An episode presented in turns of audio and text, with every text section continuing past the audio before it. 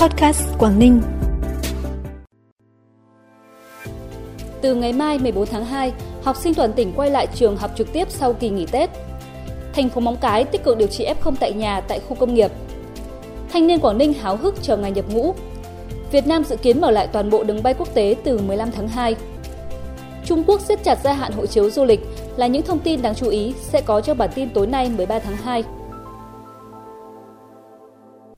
Thưa quý vị và các bạn, từ ngày mai 14 tháng 2, học sinh các cấp học phổ thông và trẻ mầm non trên toàn tỉnh sẽ quay lại trường học trực tiếp. Đến thời điểm này, các trường học cơ sở giáo dục toàn tỉnh đã hoàn thành việc chuẩn bị mọi điều kiện và xây dựng nhiều phương án kịch bản để đón học sinh trở lại trường an toàn sau kỳ nghỉ Tết Nguyên đán nhâm dần 2022. Theo đó, các trường học cơ sở giáo dục đã và đang khẩn trương triển khai tầm soát và chuẩn bị đầy đủ điều kiện cần thiết theo các tiêu chí đánh giá mức độ an toàn phòng chống dịch trong trường học.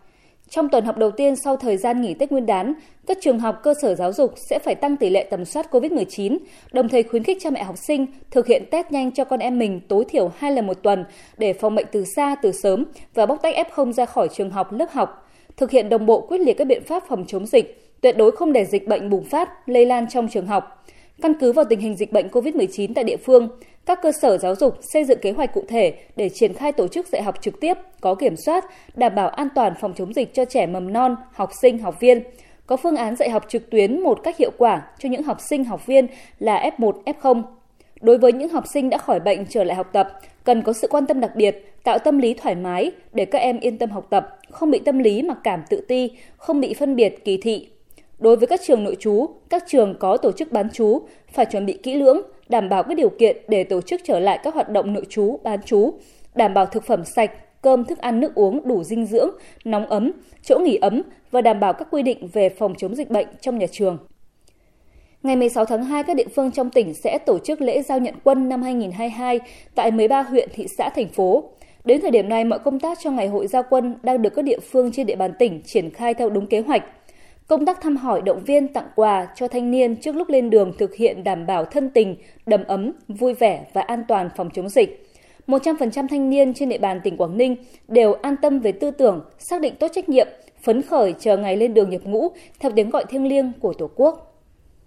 Ủy ban Nhân dân tỉnh Quảng Ninh vừa ban hành quyết định số 339 phê duyệt điều chỉnh quy hoạch phân khu xây dựng tỷ lệ 1 trên 2.000 khu vực đảo Minh Châu Quan Lạn, khu kinh tế Vân Đồn – diện tích quy hoạch khoảng 4.360 ha, trong đó xã Minh Châu khoảng 724 ha, xã Quan Lạn khoảng 3.636 ha, quy mô dân số và lao động khoảng 43.000 người.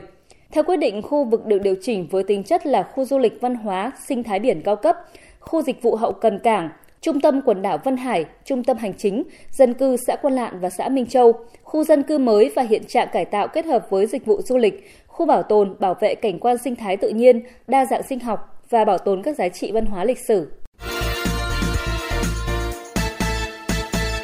Bản tin tiếp tục với những thông tin trong nước và quốc tế đáng chú ý. Cục Hàng không Việt Nam đã thông báo đến nhà chức trách các nước về việc không hạn chế khai thác các chuyến bay thương mại quốc tế từ ngày 15 tháng 2. Ông Đinh Việt Sơn, Phó Cục trưởng Hàng không Việt Nam thông tin nội dung trên và cho hay cơ quan này đang chờ phản hồi của các đơn vị liên quan. Sau đó, Cục sẽ cấp phép bay cho các hãng trong và ngoài nước trên cơ sở phản hồi của nhà chức trách hàng không các nước, nhu cầu thị trường. Theo lãnh đạo Cục Hàng không, dù các chuyến bay quốc tế được khai thác bình thường, nhưng quy định về nhập cảnh, phòng chống dịch với hành khách vào Việt Nam vẫn thực hiện theo hướng dẫn của các Bộ Công an, Bộ Ngoại giao và Bộ Y tế. Thông tin từ Trung ương Hội Liên hiệp Phụ nữ Việt Nam cho biết, tính đến ngày 10 tháng 2 năm 2022, chương trình triệu phần quà san sẻ yêu thương do Trung ương Hội Liên hiệp Phụ nữ Việt Nam phát động đã vận động được tổng kinh phí là 235,06 tỷ đồng, tương đương 783.533 phần quà quyên góp ủng hộ phụ nữ, trẻ em và người dân đang gặp khó khăn do dịch COVID-19. Chương trình triệu phần quà san sẻ yêu thương diễn ra đến hết năm 2022, tập trung công tác hỗ trợ khắc phục khó khăn bởi dịch bệnh, thiên tai, thăm hỏi các gia đình chính sách, bà mẹ Việt Nam anh hùng, hội viên, phụ nữ yếu thế có hoàn cảnh khó khăn, tập trung công tác hỗ trợ sinh kế, khắc phục khó khăn hậu COVID-19, thiên tai, giúp ổn định đời sống người dân. Bộ Lao động Thương binh và Xã hội cho biết, trong năm 2022 phải thanh kiểm tra toàn bộ các cơ sở nuôi dưỡng trẻ em, cơ sở tôn giáo nhận nuôi trẻ em và các tổ chức trên cả nước. Tinh thần chung là tự thanh kiểm tra cơ sở. Thanh tra Bộ sẽ kiểm tra lại và trình chính phủ xây dựng một nghị quyết về trẻ em. Theo báo cáo mới đây của Tổng đài Quốc gia về bảo vệ trẻ em 111, vấn nạn xâm hại và bạo lực trẻ em trong năm 2021 tăng cao hẳn so với năm 2020, với 625 ca tổng đài phải can thiệp xử lý. Trong đó trẻ bị bạo lực trong gia đình chiếm tỷ lệ nhiều nhất, tới 75%, cao hơn rất nhiều, trong khi bạo lực học đường lại giảm hẳn do trẻ không thể tới trường. Dự báo thời gian tới khi trẻ được đi học trở lại, vấn đề bạo lực học đường có khả năng gia tăng nóng trở lại, trở thành vấn đề cần quan tâm để ngăn chặn. Cơ quan Quản lý xuất nhập cảnh quốc gia Trung Quốc cho biết sẽ không gia hạn hộ chiếu cho những trường hợp di chuyển không thiết yếu. Theo cơ quan quản lý xuất nhập cảnh quốc gia Trung Quốc, trong bối cảnh tình hình dịch COVID-19 trên thế giới vẫn còn nghiêm trọng, hộ chiếu chỉ được cấp cho các cá nhân cần ra nước ngoài để du học, làm việc và kinh doanh. Trước đó Trung Quốc đã tạm dừng cấp mới hộ chiếu phổ thông cho các cá nhân đi nước ngoài vì những lý do không khẩn cấp. Dù nhiều quốc gia đã từ bỏ chiến lược Zero Covid, Trung Quốc vẫn kiên trì chính sách này. Trung Quốc chủ trương thắt chặt kiểm soát qua lại biên giới nhằm hạ thấp nguy cơ lây nhiễm COVID-19 từ nước ngoài vào. Theo Reuters, cơ quan chống độc quyền Liên bang Nga tuyên bố hãng công nghệ Google đã vi phạm luật chống độc quyền trên nền tảng chia sẻ video YouTube. Cơ quan trên cho rằng những quy định của Google về việc thiết lập, tạm ngừng, khóa tài khoản của người dùng và đăng tải nội dung trên YouTube là không minh bạch, không công bằng và không thể dự báo trước. Những quy định trên dẫn đến việc chặn và xóa bỏ một cách bất ngờ các tài khoản của người sử dụng mà không đưa ra cảnh báo hay giải thích về hành động đó.